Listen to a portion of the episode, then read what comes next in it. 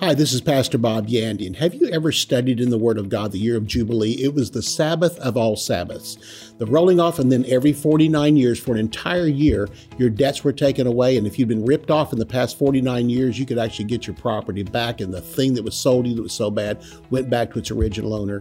How would you like to live in a perpetual Jubilee? Welcome to the church age, the dispensation of grace. Join me today on the broadcast. You'll be tremendously blessed.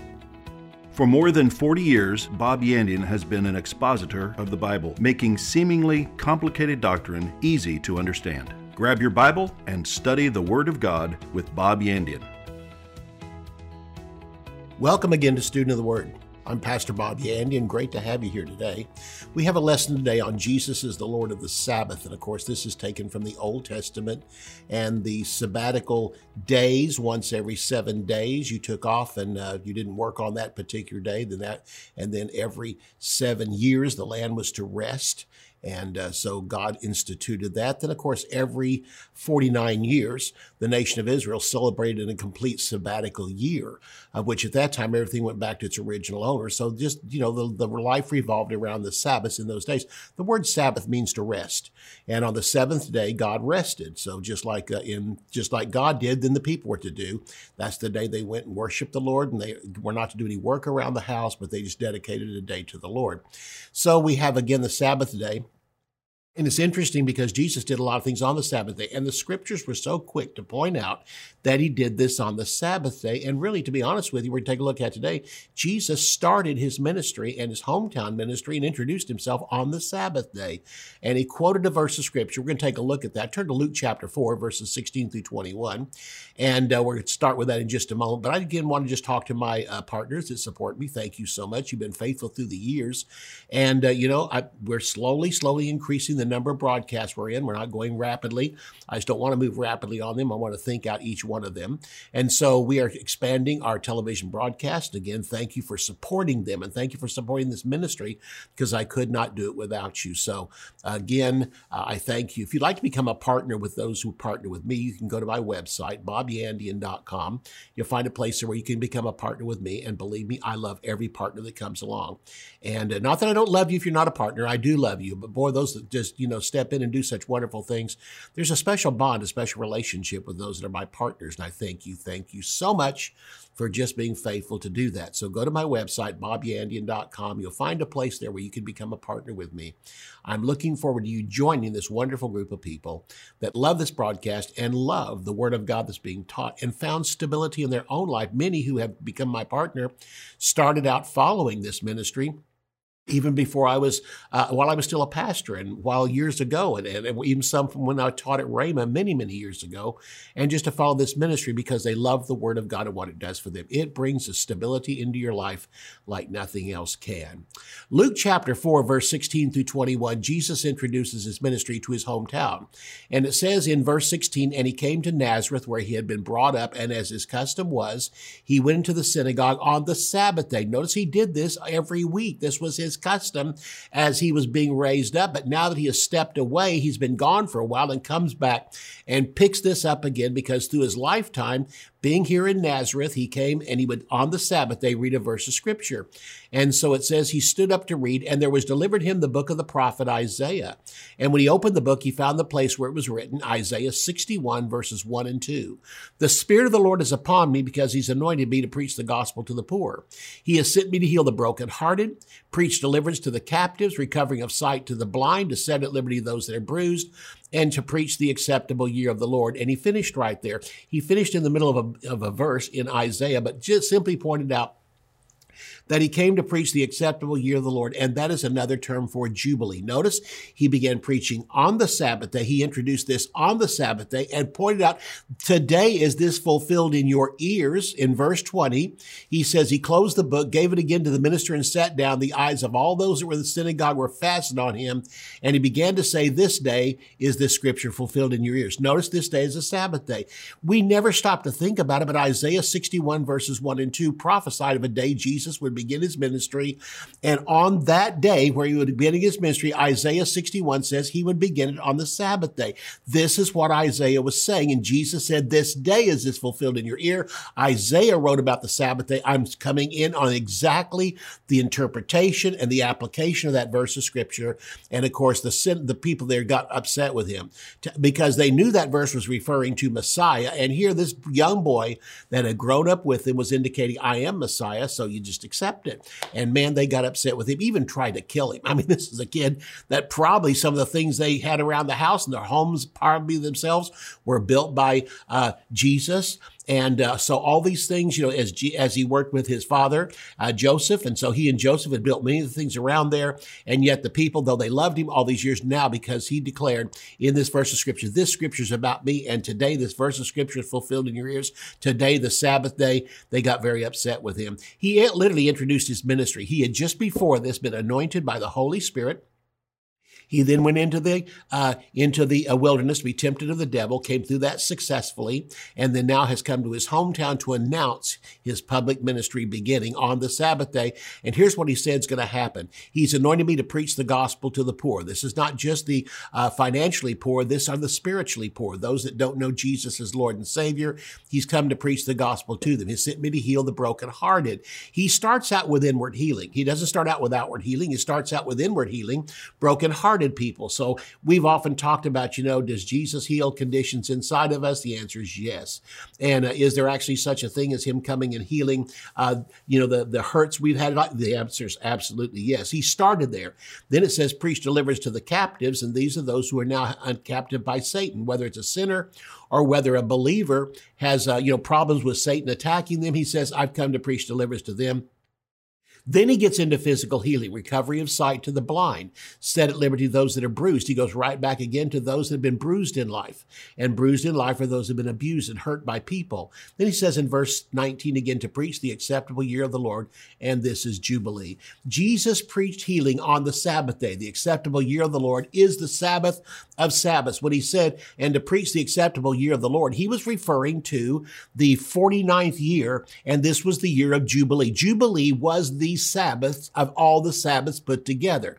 Every seven days, every seven years, and finally every seven Sabbaths of years. That would be 49 years. And on the seventh year, they're supposed to let the land rest and they would just switch and do something else and uh, plan on some other piece. But every year, every seventh year, one piece of land had to be uh, allowed to sit and rest. And so, again, this is the year of Jubilee. Jesus announced on that day, today is the Jubilee of Jubilees. Today is the uh, Jubilee of all Sabbaths. I'm sure they probably went, huh, looked at their calendars and said, this isn't the time for Jubilee. We just had one about 12 years ago, and we still have a number of years left to go before the new one comes along. And Jesus was simply saying here, you've entered into the church age. It's about to come. And the church age, the dispensation of grace, is going to be a perpetual Jubilee.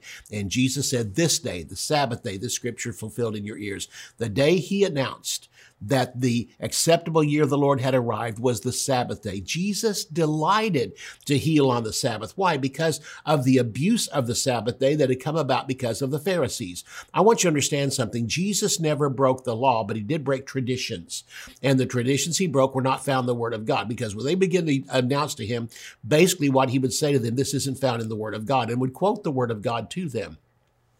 In Luke chapter 13, take a look with me at verse 10 through 17. Again, I'm going to point out to you just how much Jesus delighted in doing miracles and healings on the Sabbath day, not just to make the uh, rulers of the synagogue upset. He didn't do it for that reason. He did it because that day stood for healing. I mean, if there's any day that stands for deliverance and healing, it should be the Sabbath day because it's a day of rest, a day of grace. He's simply pointing out that every other day you work, today you rest. What better day to heal people than on the day of rest? Rest, pointing to the grace of God, not by your works. It says, and in verse 10, Luke 13, 10, and he was teaching in one of the synagogues on the Sabbath. Oh, Luke especially really likes to point out he did this on the Sabbath day because Luke is the only Gentile writer of the New Testament. And behold, there was a woman who had a spirit of infirmity for 18 years and was bowed together and could in no wise lift herself up. And when Jesus saw her, he called her to him and said to her, Woman, you are loosed from your infirmity. And he laid his hands on her, and immediately she was made straight and glorified God. And the ruler of the synagogue answered with indignation because that Jesus had healed on the Sabbath day and said to the people, There are six days in which men ought to work. There he missed it right there. Healing is not work, healing is grace. He said, Which men ought to work, so in them come and be healed, but not on the Sabbath day. And the Lord answered him and said, You hypocrite, does not each one of you on the Sabbath day loose his oxen or donkey from the stall and lead him away to watering? And ought not this woman, being a daughter of Abraham, she was a believer. And she was a devout Jew as well as a believer in the Lord, this daughter of Abraham, whom Satan has bound, indeed these 18 years be loosed from this bondage on the Sabbath day? And when he had said these things, all his adversaries were ashamed, and all the people rejoiced for all the glorious things that were done by him. The Pharisees couldn't heal on any day, much less on the Sabbath day. And here they were griping that Jesus healed on the wrong day when Jesus healed on the correct day, even introduced his ministry on the Sabbath day because he was coming to introduce an eternal jubilee, an eternal time of rest for believers. Jesus never broke laws again. He broke religious traditions. And there's a difference. Jesus said, I've come to fulfill the law. And he did fulfill the law. We're told in Hebrews chapter 10 and verse 5 that when he came into the world, he said, I have come in the fullness of the book. It is written of me. I have come to fulfill everything about me up until this point that was written about me, every jot, every tittle, every law, every promise, every prophecy I'm going to fulfill. Jesus purposely healed on the Sabbath, purposely picked it not to point to people's faults such as the Pharisees, but to point to the grace of God. This is a day you do nothing, and this is the day I've come to heal. If you'll just submit yourself to my grace, you can be healed. Matthew chapter 12, this is told in three separate times. Matthew 12, 1 through 13, Mark chapter 2, verse 23 through 28, and Luke chapter 6, verses 1 through 10. Jesus picked corn and healed people. And he did this on the Sabbath day. It's not against the law to eat corn or anything from the field on the Sabbath day. It was against the law to harvest on the Sabbath day, to work it. But yet the field, even in the law, was to be stayed open for anyone passing by who was hungry to pick a fruit or a grain or an ear of corn to eat while they're going through. And this was part of it that when people walked by and they were hungry, your field should have just enough hanging over the fence they can reach up and grab something and eat it. Mark Mark chapter 3, verses 1 through 5, Jesus healed a man with a withered hand on the Sabbath. And again, the scripture was so quick to point out that Jesus did it on the Sabbath day.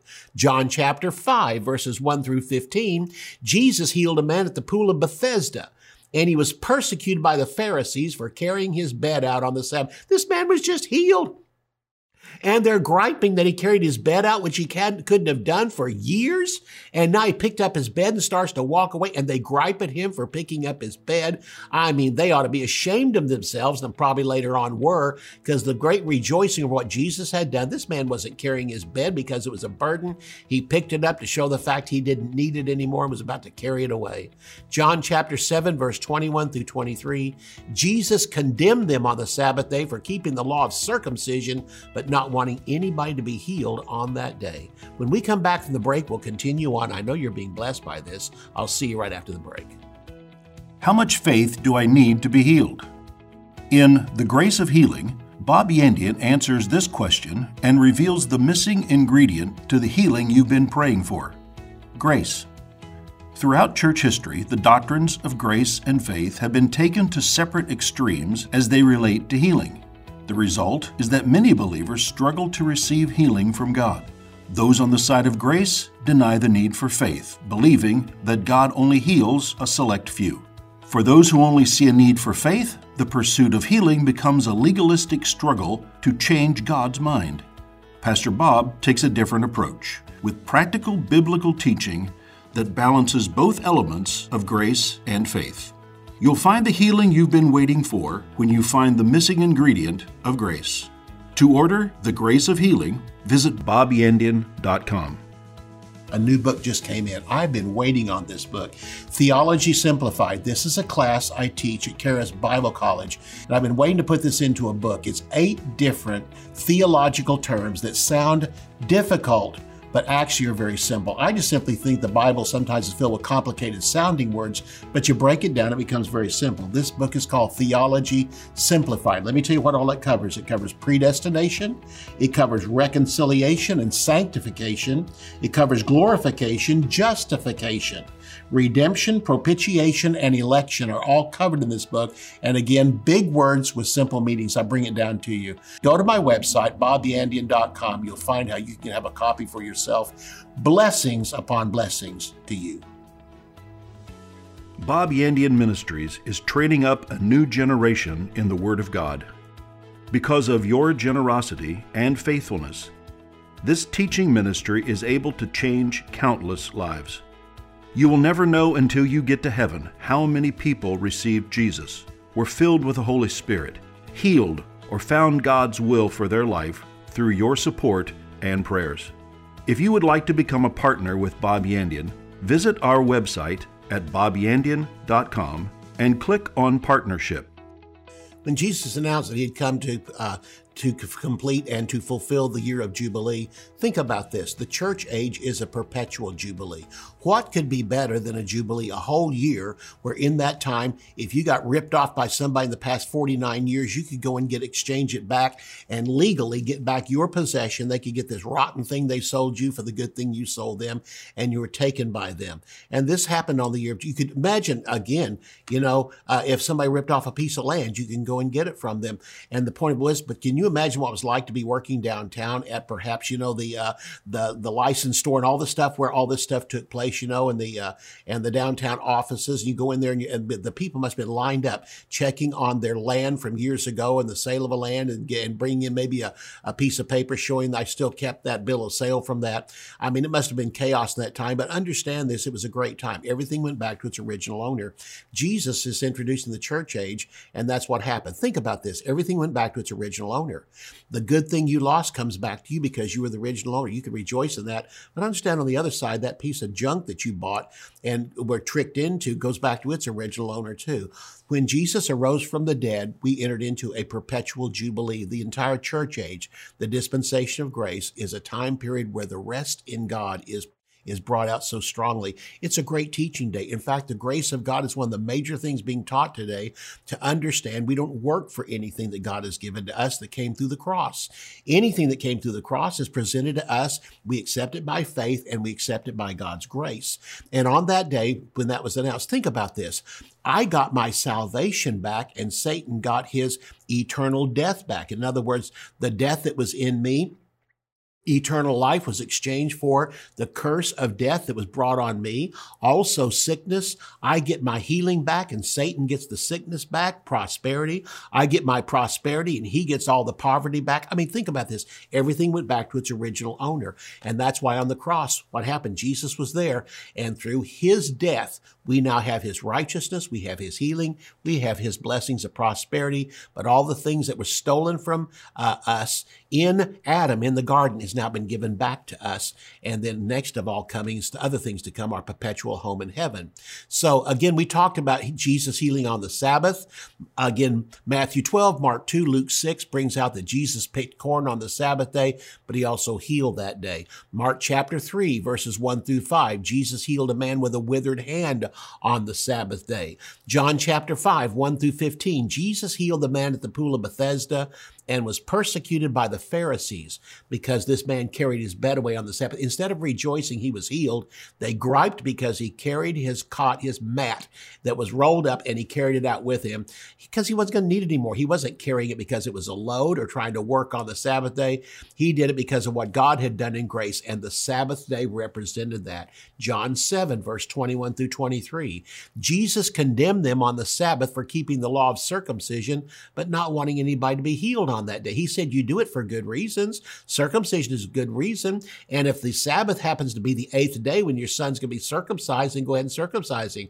But you don't want anybody to be healed on that day. Both are done for the same thing. The purpose of circumcision is not just an observance of a Jewish uh, ritual, but it's also something that helps in the circulation of the blood and can help keep the baby, uh, you know, as it grows up more healthy. So why would you want anybody not to be healed on that day? John chapter 9, 13 through 16. Jesus healed the blind man with spit and clay, and it was emphasized in John, it was on the Sabbath day. Mark chapter 2, verse 27, Jesus said, Man was made for the Sabbath, not the Sabbath for man. Why are you trying to cripple man with a, with a day?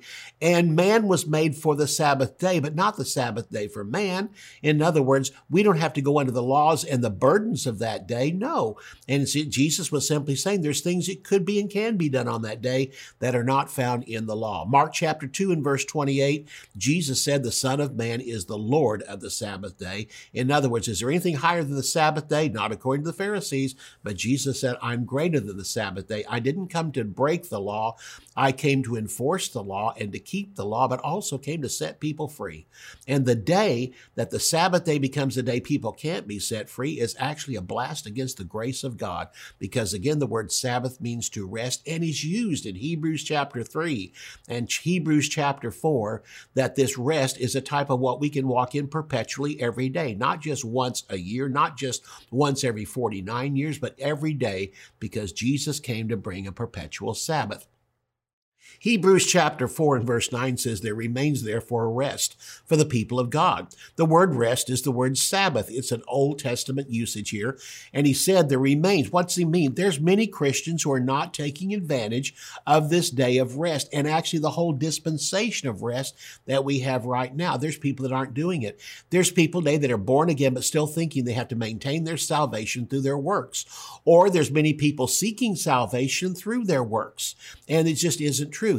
Uh, water baptism will not save you. Although it's important to be water baptized, it's a testimony to people of what God did for you in grace, that I died with him on the cross, I was buried with him, then I was raised with him in resurrection, and now I walk away in newness of life. So the word rest in Hebrews chapter 4 and verse 9 means a Sabbath, means a resting time, but not physically resting, spiritually resting. You might be doing some things on that day, but inside you are filled with rest, and it's not just on Saturday Saturday, just on Sunday. We wrestle over the thing today, and it's not a day of the it's not a day of the week. It's every day.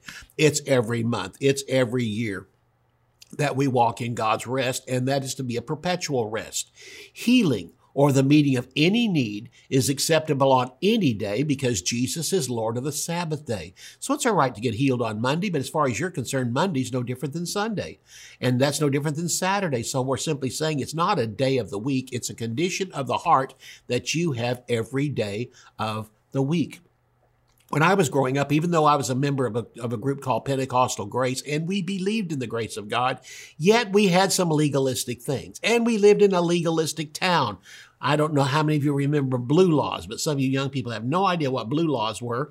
But in my town where I grew up in and some other towns around there, we had blue laws. And because religion came in and controlled businesses, they told them you either can't be open on Sunday or there's certain things you can't sell on Sunday because those things represent hard work. And so you can't sell them. So certain things had ropes around them. You couldn't get near them on Sunday. Really crazy. And I mean, some stores couldn't be open because they sold things, uh, articles where that you produced a lot of work. So we would close that down.